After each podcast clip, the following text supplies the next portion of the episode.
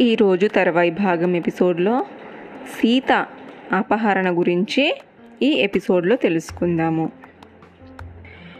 రాముడికి ఎలాంటి హాని ఎవరూ తలిపెట్టారని లక్ష్మణుడు ఎంత చెప్పినా వినిపించుకోలేదు సీత. రాముని రక్షణకై అతన్ని వెళ్ళమని పోరు పెట్టింది. అతనిని నానా మాటలు అన్నది సీత. ఒంటరిగా విడిచి లక్ష్మణుడు వెళ్ళక తప్పలేదు. ఇదంతా ఆకాశంలో ఉండి గమనించిన రావణుడు యతివేషంలో సీతను సమీపించాడు. యతి రూపంలో ఉన్నది రావణుడు అని తెలియక అతని హర్షపాద్యాలు సమర్పించింది సీత. స్వీకరించలేదు రావణుడు.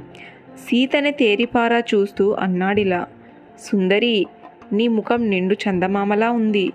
నీ కళ్ళు కలువరేకుల్లా ఉన్నాయి. నీ కాళ్ళు చేతులు తామర పువ్వుల్లా ఉన్నాయి. పచ్చగా బంగారు రంగులో ఉండి నీ శరీరం మెరిసిపోతుంది. మల్లె మొగ్గల్లాంటి పలువరుస ఆహా నీ అందం అద్వితీయం. చెప్పుదేవి ఎవరు నువ్వు? భూదేవివా? లక్ష్మీదేవివా? కాక సాక్షాత్తు రతీదేవివా? నువ్వు దేవకాంతవే కాని మానవకాంతవి కావు కాబోవు. నేను ఇంతవరకు ఎందరో సుందరిమణులను చూశాను. దేవదానవ యక్ష గంధర్వ కిన్నర కాంతలని తలదన్ని ఉన్నావు. ఎవరు దేవి నువ్వు? ఆశ్చర్య అనుమానాలతో యతిని చూసింది సీత. లలనామణి నీలాంటి రూపసి ధరించేందుకు పరమలించే పువ్వులు కావాలి. అపురూపమైన వస్త్రాలు రత్న ఆభరణాలు కావాలి. తినడానికి రుచికరమైన వంటకాలు కావాలి. విహరించేందుకు సుందర సౌధాలు భరించేందుకు సరైన భర్త కావాలి. అంతేకాని భయంకరమైన సింహశార్దులాలు చిరుతలు ఎలుగులు కోతులు క్రూరులైన రాక్షసులు సంచరించే ఈ అరణ్యము నీకు తగదు. నీ రూప లావణ్యాలు నీ ఒంటరితనం చూస్తుంటే నాకు మతిపోతుంది. ఎవరి దానవు నువ్వు? ఇక్కడ ఇలా ఒంటరిగా ఎందుకున్నావు? అడిగాడు రావణుడు. అన్నీ తెలిసినా అలా అడగడంలో రావణునికి ఆనందం కలిగించింది. ఆ ఆనందాన్ని అనుభవిస్తున్నాడతను. ఒంటరిగా ఉన్న తనని సన్యాసి సమీపించడం తన సౌందర్యాన్ని పొగడడం సీతకి నచ్చలేదు. తనకేదో కీడు జరుగుతుందని గ్రహించిందామె. రామలక్ష్మణులు వెళ్ళిన దిక్కువైపు ఆత్రంగా చూసింది. వారు వస్తున్న జాడలేదు. గుండెలు ఉగ్గబట్టుకుందామే. రామలక్ష్మణులు వచ్చేంత వరకు సన్యాసిని నిలువరించాలనుకున్నది ఎవరి దానవు? ఒంటరిగా ఇక్కడ ఇలా ఎందుకున్నావు? అని రావణుడు అడిగిన ప్రశ్నలకు సమాధానాలు చెప్పింది సీత. తరువాత అడిగిందిలా విప్రోత్తమ మరి నువ్వెవరు? నీ వంశమేది? ఆశ్రమంలో ఉండక ఈ భీకరణ్యంలో ఇలా ఎందుకు తిరుగుతున్నావు? ఇదే అదను ఇంతకు మించి మళ్ళీ అవకాశం రాదు. ఏది చెప్పినా ఇప్పుడే చెప్పాలి. తన పుట్టు పూర్వతరాలు శౌర్య ప్రతాపాలు సిరి సంపదలు చెప్పి సీతను వశపరుచుకోవాలనుకున్నాడు రావణుడు. చెప్పసాగాడిలా మనోహరిని నేను ఎవరో తెలుసా? ఎవరి పేరు వింటే లోకాలు దేవదానవులు దిక్పాలకులు గజగజ వణుకుతారో? ఆ పేరుగల రాక్షసరాజును లంకాధిపతిని కుబేరుణ్ణి తమ్ముణ్ణి నన్ను రావణుడు అంటారు.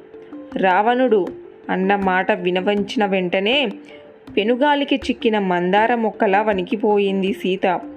సుందరి నా లంకానగరము సముద్ర మధ్యలో త్రికుటాపర్వతంపై ఉంది. సిరి సంపదలతో తూలతూగుతోంది అక్కడ బంగారు మేడలు మిద్దెలే కాదు బంగారు వనాలు కూడా ఉన్నాయి. చూడదగ్గ నగరం నాది. చూస్తావా? అడిగాడు రావణుడు. భయం కమ్ముకుంటుంది. శరీరం అంతా మంచుల్లా చల్లగా అయిపోయింది. తేరుకోలేకపోయింది సీత. రావణుణ్ణి తేరిపార చూడలేకపోతుంది. ఎక్కడ?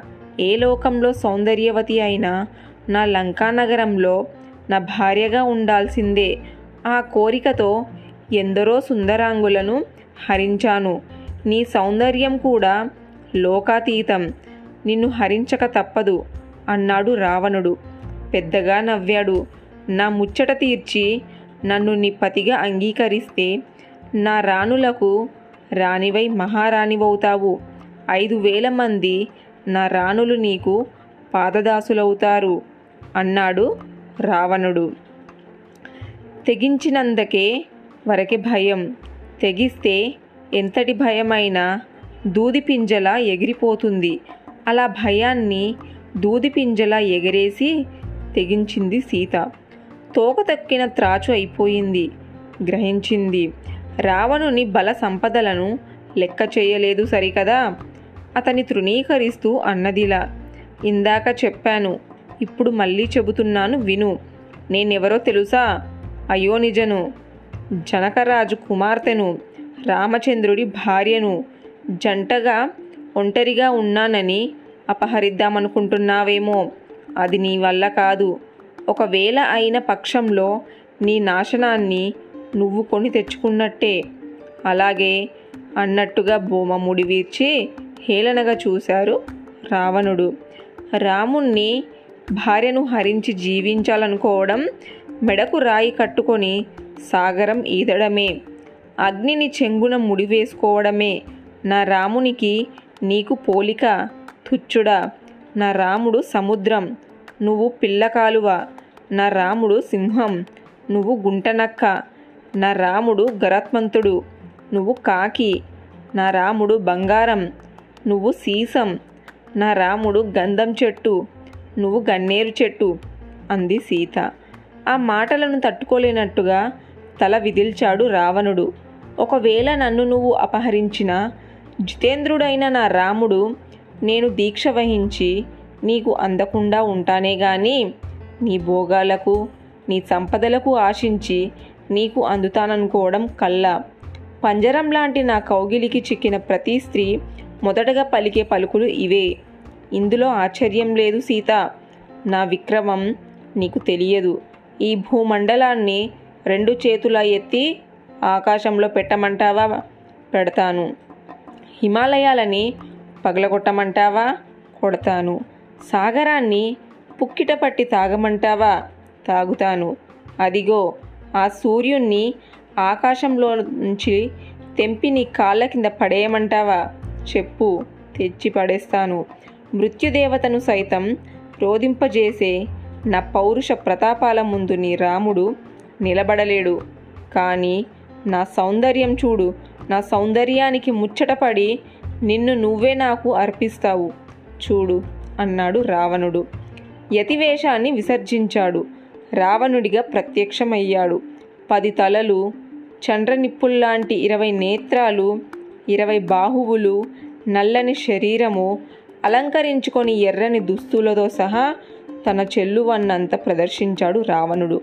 అన్నాడిలా ముల్లోకాలు ఈ మోహన రూపానికే జేజేలు పలుకుతున్నాయి. నీకు కూడా నచ్చి ఉంటాను. నన్ను కాదనకు. నేనే నీకు తగిన భర్తను. స్పృహ తప్పుతున్నట్టు అనిపించింది సీతకి. సుందరి నిన్ను మనస్ఫూర్తిగా ప్రేమిస్తున్నాను. నా ప్రేమను కాదనకు. నువ్వు నా దానివైతే నీకు నచ్చని పని చెయ్యనుగాక చెయ్యను. మాటిస్తున్నాను. జరిగిందేదో జరిగిపోయింది. రాముణ్ణి మరిచిపో. నాతో రామునికి పోలిక నవ్వుతారు.